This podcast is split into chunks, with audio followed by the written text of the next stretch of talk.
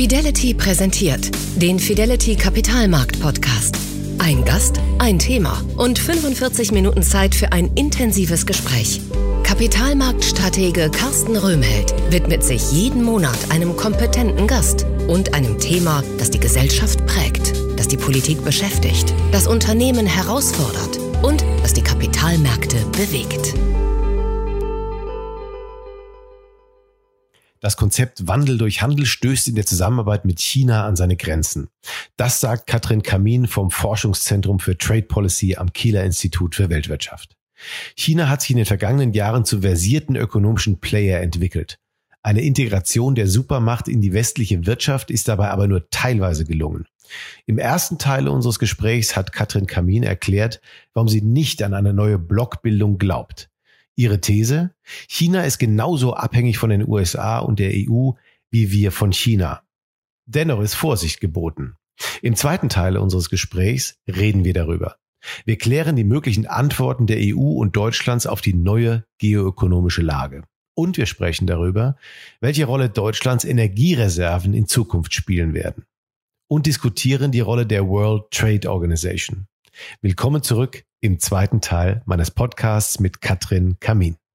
Wenn man das alles so hört, muss man sich ja wirklich neu definieren und wir müssen uns mal vielleicht auch die Frage stellen in der EU, Sie hatten jetzt von Deutschland schon gesprochen, aber in der EU, wie man darauf antworten kann, auf die neuen, ähm, auf die neue Situation.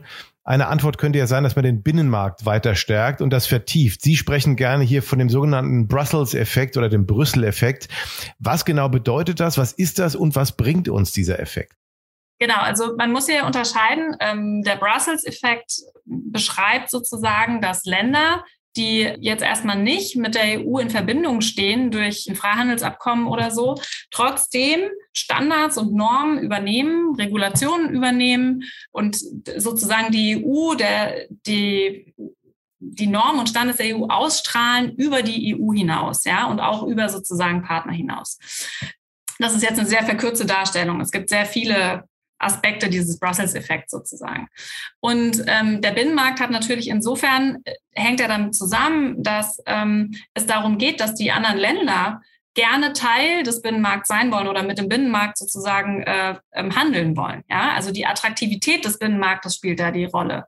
Und wenn ein Land sagt, okay, ich will unbedingt etwas in die EU exportieren oder mit der EU ähm, auf irgendeine andere Art und Weise Handel treiben, mir ist das so wichtig, dass ich diesen, dass ich die Standards übernehme, damit ich das kann. Dafür spielt eben die Attraktivität des Binnenmarktes eine Rolle. Ja, und wir haben sehr, ähm, sehr leidvoll sozusagen gesehen, dass ähm, Vorteile des Binnenmarktes verspielt werden in der Pandemie, dadurch, dass zum Beispiel dann nationale äh, Interessen hochkommen und ähm, man protektionistische Maßnahmen ergreift. Ja, das war, war sehr, äh, sehr schwierig sozusagen, ähm, das zu beobachten für, für Handelsökonomen.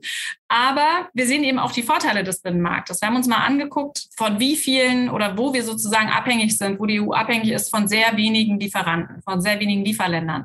Und da sieht man sehr deutlich, die EU sehr viele Produkte eben aus einer großen Anzahl von Ländern ähm, bekommt und vor allem eben auch groß, großen, größtenteils aus dem Binnenmarkt. Also der Binnenmarkt ist schon für die EU-Länder, die EU-Mitgliedstaaten sehr, sehr wichtig.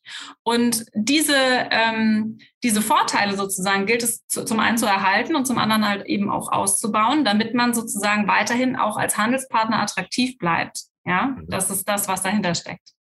Beim Brexit hat es ja nicht so funktioniert, also dass sie ja genau aus dieser äh, Systematik eigentlich ausscheiden wollten. Insofern sehr, sehr schade natürlich im Rückblick, aber das war jetzt ein Beispiel, wo eben da diese Normen nicht unbedingt anerkannt wurden oder wo sie eher dazu geführt haben, dass die, die Briten ausgestiegen sind. Aber aus welcher, aus welcher Perspektive oder in welchen Politikfeldern lässt sich denn auf der EU-Ebene durch den Brüssel-Effekt besonders viel erreichen und wo aus Ihrer Sicht nur wenig?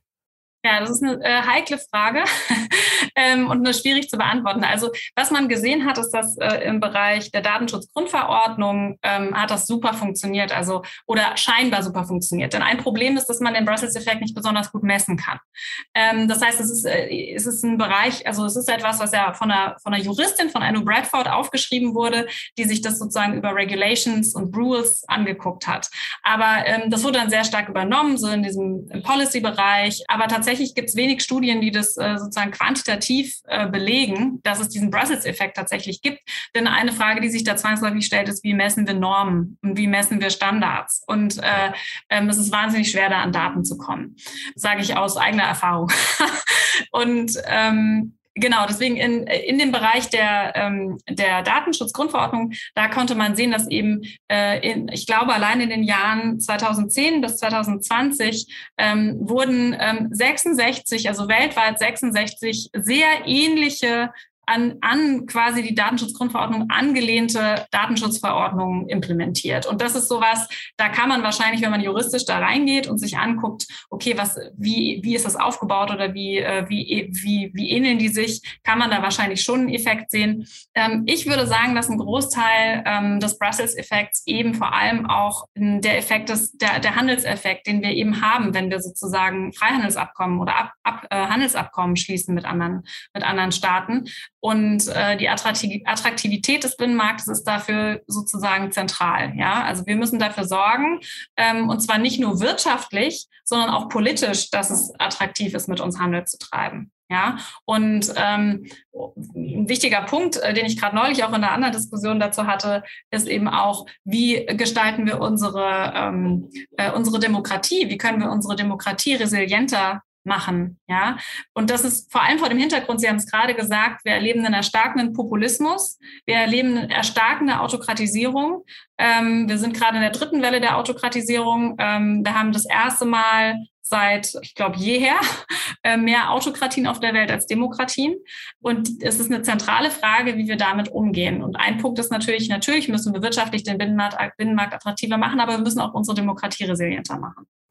Genau, und vielleicht Freihandelsabkommen natürlich auch schließen weiterhin mit Staaten wie Kanada, USA. Das sind ja Dinge, die wahrscheinlich im Raum stehen und aus dieser Sicht auch notwendig werden. Wie groß schätzen Sie denn ähm, die geostrategische Gestaltungsmacht der EU überhaupt ein? Sollte oder muss Europa autonomer werden oder brauchen wir im Gegenteil noch engere Verflechtungen, wie ich es ja gerade auch angesprochen habe, mit ausgewählten Partnern, um Macht zu entfalten und Einfluss zu sichern?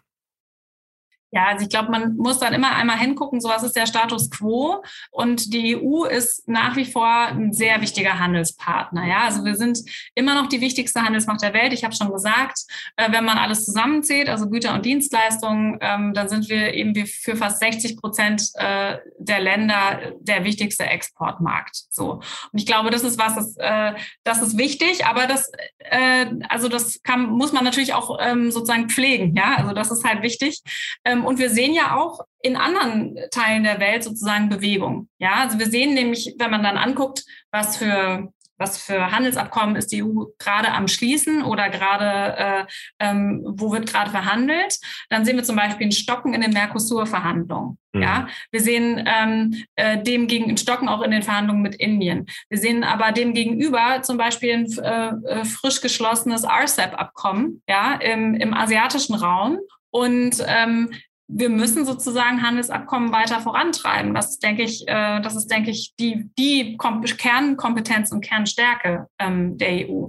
Ähm, zu Ihrer Frage, ja, welche geostrategische Gestaltungsmacht die EU hat, das ist glaube ich, noch so ein bisschen, ist noch so ein bisschen, wir sind noch in, in der Zeit der Wiege sozusagen der geostrategischen äh, Gestaltungsmacht, weil wir uns ja auch gerade erst lernen, ähm, zu emanzipieren von den USA. Ja, also die USA haben sich auch zurückgezogen aus ihrer Rolle als Hegemon während äh, China sozusagen aufgestiegen ist. Und ähm, das war jetzt ähm, oder ist jetzt auch unter Biden dann nicht mehr komplett äh, zurückgedreht worden. Ja, also Trump hat äh, sehr viele Handelsbeschränkungen erlassen, die, äh, die unter beiden gar nicht äh, zurückgenommen wurden. Da hatte sich Europa, glaube ich, auch ein bisschen mehr erhofft und ähm, ist nicht passiert. Ähm, ich glaube, das ist vielleicht gar nicht so verkehrt, weil wir sozusagen dann jetzt auch gezwungen waren, mal äh, uns damit ein bisschen mehr zu beschäftigen. Ich denke schon, dass, wie gesagt, über diesen Handelshebel einiges passiert, äh, passieren kann. Und ähm, wir müssen ich denke, ein wichtiger Punkt ist die Diversifikation von Lieferländern. Ja, also wir haben bei bestimmten Ressourcen und bei bestimmten Gütern, da sind wir abhängig. Und da müssen wir sozusagen gucken, dass wir ähm, mehr Lieferländer bekommen und den Punkt, den ich schon gemacht habe, dass wir gucken, wie gehen wir in Zukunft eben zum Beispiel mit autokratischen Ländern um? Ähm, wie wollen wir die Handelsbeziehungen hier gestalten? Für eine größere Unabhängigkeit der EU gibt es ja auch dieses Gemeinschaftsprojekt IPCEI, e Important Project of Common European Interest. Da plant man den europäischen Anteil zum Beispiel an der weltweiten Halbleiterproduktion bis 2030 auf 20 Prozent steigen zu lassen. Ist das zum Beispiel kluge Geopolitik in dem Sinne, wie Sie sie verstehen? Ja, das ist eine schwierige Frage. Also gerade die Ökonomen streiten sich dann darüber, wie viel sollte der Staat jetzt mit Subventionen eingreifen äh, an, an, an so einer Stelle. Aus der geoökonomischen Perspektive muss ich sagen, ja, das äh, macht total Sinn, denn wie soll es anders gehen? Also es, wenn man sich mal anguckt, wo sozusagen die Halbleiterproduktion konzentriert ist, die wichtige Halbleiterproduktion, ich meine jetzt nicht Halbleiter für Rasenmäher und Rasierapparate oder so, sondern ich meine, ähm, ich weiß gar nicht, ob Rasierapparate Halbleiter Wahrscheinlich alles hat heute Halbleiter. Ja. Aber Rasenmäher auf jeden Fall, dann ähm, äh, sondern ich meine wirklich die, die eben wichtig sind äh, und High Technology äh, ähm, ja. Ähm, Semiconductors, ähm, dann äh, also ja, dann muss man natürlich sagen, ist das äh, ist das relevant, ja, die ist äh, in super kritischen äh, Ländern äh, konzentriert momentan. Und mit kritisch meine ich jetzt nicht unbedingt politisch kritisch, aber wenn wir uns Taiwan angucken ähm, und die, die Frage, ob, ob China da vielleicht irgendwann mal einmarschiert, ähm, dann ähm, ja. ja. also ne, äh, contested states sozusagen, ja. Genau, von daher aus von, von, von dem Gesichtspunkt aus würde ich sagen, ja, macht Sinn. Aber natürlich muss man immer gucken, wie stark werden Dinge subventioniert. Ist es sinnvoll, dass, äh, dass der Staat da so, so stark eingreift? Und äh, ja, das werden die nächsten Jahre natürlich auch zeigen. Also da ähm, die, die, die sehr liberalen Hardcore-Ökonomen würden sagen, nein, das macht keinen Sinn. Ja, äh, das muss alles sozusagen der freie Markt regeln. Aber da denke ich, ist eben nicht sozusagen der sicherheitspolitische Konzern mit einge eingepreist.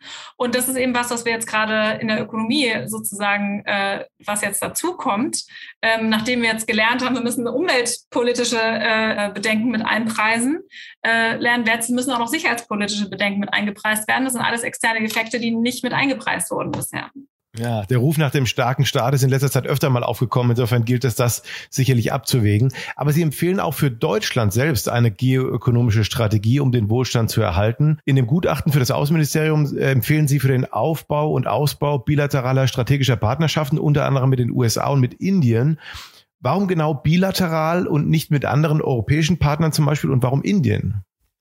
Genau, also ähm, es ist so ein bisschen zu unterscheiden zwischen dem Gutachten, was wir fürs Außenministerium geschrieben haben, weil da ging es sozusagen um den europäischen Blick. Ja, und der europäische Blick ist ja dann sozusagen natürlich die EU verhandelt ihren Außenhandel mit ähm, bilateral, also bilateral mit, äh, mit anderen Ländern, so wie zum Beispiel ähm, USA, neues transatlantisches Abkommen ist ja auch im Gespräch ähm, oder eben auch ähm, Indien. Für Deutschland sozusagen ähm, genau, da muss man gucken, dass man sozusagen, das hatten wir auch in dem FAZ-Artikel aufgeschrieben, ähm, auch da muss die EU sozusagen die Handelsverhandlungen führen, aber nichtsdestotrotz sollte man sozusagen strategische Partnerschaften ähm, aufbauen, zum Beispiel im Mittelmeerraum, wie wir schon besprochen hatten.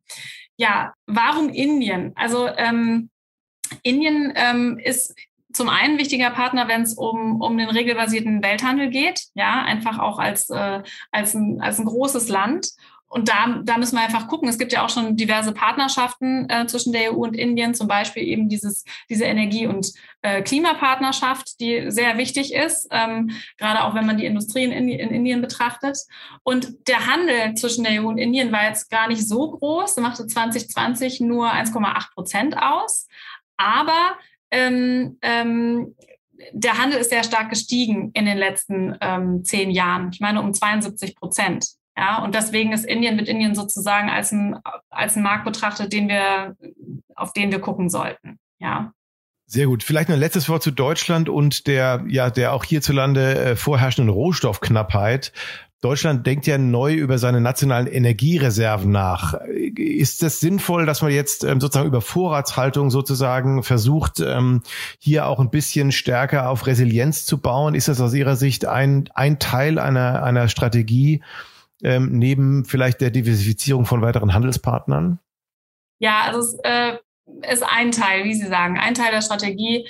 Ähm, es ist eine Möglichkeit und vor allem in den Bereichen, wo wir sozusagen sagen, das sind strategische Güter, äh, die wir, ähm, wo wir Sorge haben, dass wir sie, dass es vielleicht irgendwann mal zu einer Knappheit kommt oder wo absehbar ist, dass es zu einer Knappheit kommt, wobei es dann meistens schon zu spät ist, sie, aber sie vorzuhalten. Ja. Aber ja, genau, also da in, in so einem Bereich wäre eine Vorratshaltung eine Möglichkeit. Äh, eine andere Möglichkeit, Sie haben es gesagt, ist natürlich Diversifizierung von Lieferländern, aber ähm, wir hatten vorhin auch schon drüber gesprochen, ähm, auch äh, verstärkte Investitionen in manchen Bereichen. Ne? Ähm, gerade was den Bergbausektor angeht, ähm, wäre auch eine Möglichkeit. Wir haben jetzt viel über Güter als Waffen gesprochen, über geoökonomische Attacken und ihre Abwehr, über die neue Rolle Europas. Lassen Sie uns noch einen kleinen Blick in die Zukunft werfen. Eine der größten Herausforderungen wird ja sein für die EU, hier das Gleichgewicht zu finden, eben zwischen der multilateralen Offenheit einerseits und der ausreichenden Autonomie und Unabhängigkeit andererseits. Sie haben ja immer wieder, auch in den vergangenen Jahren, eine neue Außenhandelsstrategie angemahnt. Für Deutschland genauso wie für die gesamte EU. Was muss da genau drinstehen? Das werden wir oft gefragt, was da drin stehen soll. Also es geht eben vor allem um die Einbeziehung geopolitischer Gesichtspunkte, ja, und sicherheitspolitischer Gesichtspunkte. Und das ist eben was, das wurde bisher zu sehr vernachlässigt. Ich habe es eben schon gesagt, äh, das kann eigentlich aus wirtschaftswissenschaftlicher Sicht betrachtet werden wie ein externer Effekt. Und ähm, wir haben jetzt leider live erleben können, was das bedeutet, äh, wenn man sich dann plötzlich umstellen muss. Ja, und äh, sozusagen eine langfristige ähm, ähm, ähm, oder längerfristige Absicherung in bestimmten Bereichen ähm, ist, denke ich, sinnvoll. Was bedeutet es aber? Also es bedeutet halt, dass wir gerade, wenn wir die Handelspolitik angucken, ähm, die im Zweifel noch mal mehr überfrachten mit noch einem zusätzlichen Ziel, was erfüllt werden muss durch Handelspolitik. Und wir haben schon sehr viele Ziele, die durch Handelspolitik erfüllt werden müssen. Also wir haben, wir bauen da gerade umweltpolitische Ziele ein, wir bauen Sozialstandards ein, ähm, denken jetzt an die Lieferkettengesetze und so weiter. Und äh, das ist immer schwierig. Also ich glaube, ähm, zum, zum einen, um jetzt mal konkret auf Ihre Frage zu antworten, zum einen muss in so einer Strategie drin sein, was sind eigentlich unsere Ziele? Was sind unsere strategischen Interessen? Und davon leiten sich dann die Ziele ab. Ja, und dann muss man sich über die Instrumentarien Gedanken machen. Also welche, welche Instrumente können wir nutzen, um diese Ziele zu erreichen? Und ähm, ich denke, ein wichtiger Faktor, der, ähm, der in Deutschland und teilweise auch in der EU bisher noch sehr vernachlässigt wurde, ist einfach auch das Bewusstsein, dass man, wenn man drohen möchte, ich sage nicht, dass es das Mittel der Wahl ist, aber wenn man drohen möchte, dann muss es eine glaubwürdige Drohung sein. Das ist ja. egal, ob wir über Sanktionen sprechen ähm, oder über irgendwas anderes. Und ähm, das ist leider so, wie Abschreckung funktioniert. Und das ist was, das muss, glaube ich, noch stärker sozusagen zurück ins Bewusstsein äh, der, der in Deutschland, aber auch in der EU. Sie haben gerade einen Aspekt angesprochen, den wir bisher erst am Rand erwähnt haben, nämlich Handelsthemen sind immer stärker auch mit Klima- und Umweltfragen verknüpft. Woher beziehen wir beispielsweise künftig unsere Energie? Wir hatten es ja schon einmal kurz angesprochen. Ich denke, ein wichtiger Raum ist der Mittelmeerraum. Ähm, da sozusagen müssen wir aus unterschiedlichen Gründen gucken, aber eben auch aus, aus den Gründen der Energieversorgung. Ähm, und äh, gerade wenn es um Dekarbonisierung geht und um grünen Strom, ähm, wäre Solarenergie im Mittelmeerraum, denke ich, ein ein Punkt, wo man hingucken könnte. Aber wir sehen ja jetzt auch gerade in der Krise, dass plötzlich sehr viele neue Quellen aufgetan werden für, äh, für Energie. Und ähm, auch da, also muss man gucken, ne, wie, wie, ob das langfristige Quellen sind oder ob es jetzt da eher um eine kurzfristige Versorgung geht, kurz- bis mittelfristige Versorgung geht, sozusagen in Zeiten, ähm, in Zeiten des Krieges. Aber auch hier äh, stellt sich für mich dann immer die Frage, ähm, äh, vorher waren wir, waren wir abhängig von, von, von der russischen Autokratie und jetzt gehen wir vielleicht hin zu anderen, gehen wir vielleicht zu anderen Autokrat, äh, aut, ähm, autokratischen Ländern. Und, ähm, und auch da, denke ich, ist Vorsicht geboten, ja, dass man sich jetzt nicht äh, woanders abhängig macht von ähnlichen Strukturen. Entscheidend dürfte wahrscheinlich sein, eine Diversifikation über möglichst mehrere Lieferanten, dass man eben nicht so viele Abhängigkeiten ähm, zeigt, wie wir es zum Beispiel von Russland jetzt äh, gemacht haben. Und eine andere Sache, die mit der Resilienz wahrscheinlich auch verknüpft ist, ist, es wird mit etwas höheren Kosten verbunden sein, eben diese Resilienz in den entsprechenden Lieferketten einzubauen. Ich glaube, das dürfte auch eine Folge sein, der wir uns nicht entziehen können. Sie haben auch schon angeregt, Deutschland soll an der Gründung eines Klimaclubs mitarbeiten. Was steckt denn genau da dahinter? Genau, also hinter dem Klimaclub steckt eigentlich sozusagen die Idee, dass es ein Abkommen gibt zwischen mehreren Ländern, preferably natürlich USA, China, Europa, wo man sich sozusagen verpflichtet, ähm, bestimmte inländische Klimamaßnahmen umzusetzen. Und es geht aber auch um sozusagen koordinierte CO2-Grenzausgleichsmaßnahmen. Ähm, das heißt, es geht darum, dass eine Steuer auf ähm, Treibhausgase äh, von Importen erhoben wird. Ja? Und ähm, entscheidend dafür ist, dass sozusagen zwischen den Clubmitgliedern äh, diese Steuer entfällt aber sie diese Steuer nach außen hin äh, umsetzen oder diesen Ausgleichsmechanismus im Handel mit, aus, mit anderen Ländern umsetzen, sodass Anreize geschaffen werden, äh, entweder Mitglied des Clubs zu werden oder eben sozusagen generell den CO2-Ausstoß zu, äh, zu reduzieren. So. Und ähm, das ähm, genau haben gar nicht nur zur Vollständigkeit, der Vollständigkeit haben gar nicht wir angeregt, sondern das war mein Kollege Guntram Wolf vom Think Tank Bruegel äh, in Brüssel, ähm, mit dem wir aber auch die Studie gemacht haben.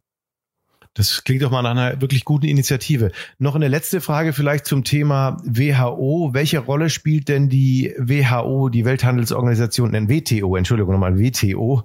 Denken Sie, dass wir künftig weiterhin neue Weltstandards für den Handel setzen können? Ja, ist eine sehr gute Frage. Schwierig zu beantworten. Die WHO ist ja, WTO, schon jetzt sage ich es auch schon, die WTO ähm, war ja ja in der Krise, eigentlich schon seit dem Scheitern äh, von, ähm, äh, von Davos eigentlich in der Krise. Und ähm, wir haben ja nun eine neue Chefin, Okonjo Iweala, ähm, und ähm, sie, ich denke, die bringt sehr viel Power mit und äh, versucht sehr viel umzusetzen. Ähm, wir sehen gerade ähm, Veränderungen und, und Initiativen im Bereich des Dienstleistungshandels und auch im Bereich der Fischerei, die beide sehr wichtig sind. Aber ja, wie viel Biss sozusagen äh, die WTO haben wird, ist eine gute Frage. Ähm, wir haben, haben immer noch eine Blockade seitens der USA. Und ähm, ich denke, was ein wichtiges, relativ wichtiges Signal war oder was ich als ein wichtiges Signal wahrgenommen habe, ist, dass zumindest China auch sich beteiligt hat mit anderen Ländern daran sozusagen um äh, so, ähm, na, wie sagt man, ähm, Verhandlungswege zu finden innerhalb der WTO, ohne sozusagen über den Appellate Body, der ja gerade ähm, blockiert ist, ähm, zu gehen. Das fand ich, fand ich ein Signal, dass sozusagen auch für China die WTO eine Rolle spielt. Ja, alles weitere ist so ein bisschen Zukunftsmusik. Wir müssen abwarten, würde ich sagen. Das wäre jedenfalls eine schöne Nachricht, wenn wir das sozusagen insgesamt ähm, als, äh, als Basis nutzen könnten für gemeinsame Gespräche und äh, für die neue Weltordnung sozusagen. Sehr schön. Frau Kamin, ich danke Ihnen sehr, sehr herzlich. Wir kommen zum Ende unseres Podcasts. Die Zeit ist leider abgelaufen, aber ich danke Ihnen sehr, sehr herzlich für diese sehr spannende Gespräche und würde mir freuen, wenn wir uns in Zukunft noch mal unterhalten könnten über die, äh, ja, über die verschiedenen Stati, die wir dann erreichen werden. Vielen Dank, Frau Dr. Kamin. Sehr gerne. Vielen herzlichen Dank. Das war der Fidelity Kapitalmarkt Podcast mit Carsten Röhmheld. Weitere Informationen finden Sie in der Podcast-Beschreibung und auf fidelity.de. Wertentwicklungen in der Vergangenheit sind keine Garantie für zukünftige Erträge und Ergebnisse. Der Wert von Anteilen kann schwanken und wird nicht garantiert. Anleger werden darauf hingewiesen, dass insbesondere Fonds, die in Schwellenländern anlegen, mit höheren Risiken behaftet sein können. Die dargestellten Standpunkte spiegeln die Einschätzung des Herausgebers wider und können sich ohne Mitteilung darüber ändern. Daten und Informationsquellen wurden als verlässlich eingestuft, jedoch nicht von unabhängiger Stelle überprüft. Eine detaillierte Beschreibung der mit den jeweiligen Fonds verbundenen Risiken finden Sie in den entsprechenden Fondsprospekten. Fidelity übernimmt keine Haftung für direkte oder indirekte Schäden und Verluste. Weitere Informationen finden Sie unter fidelity.de.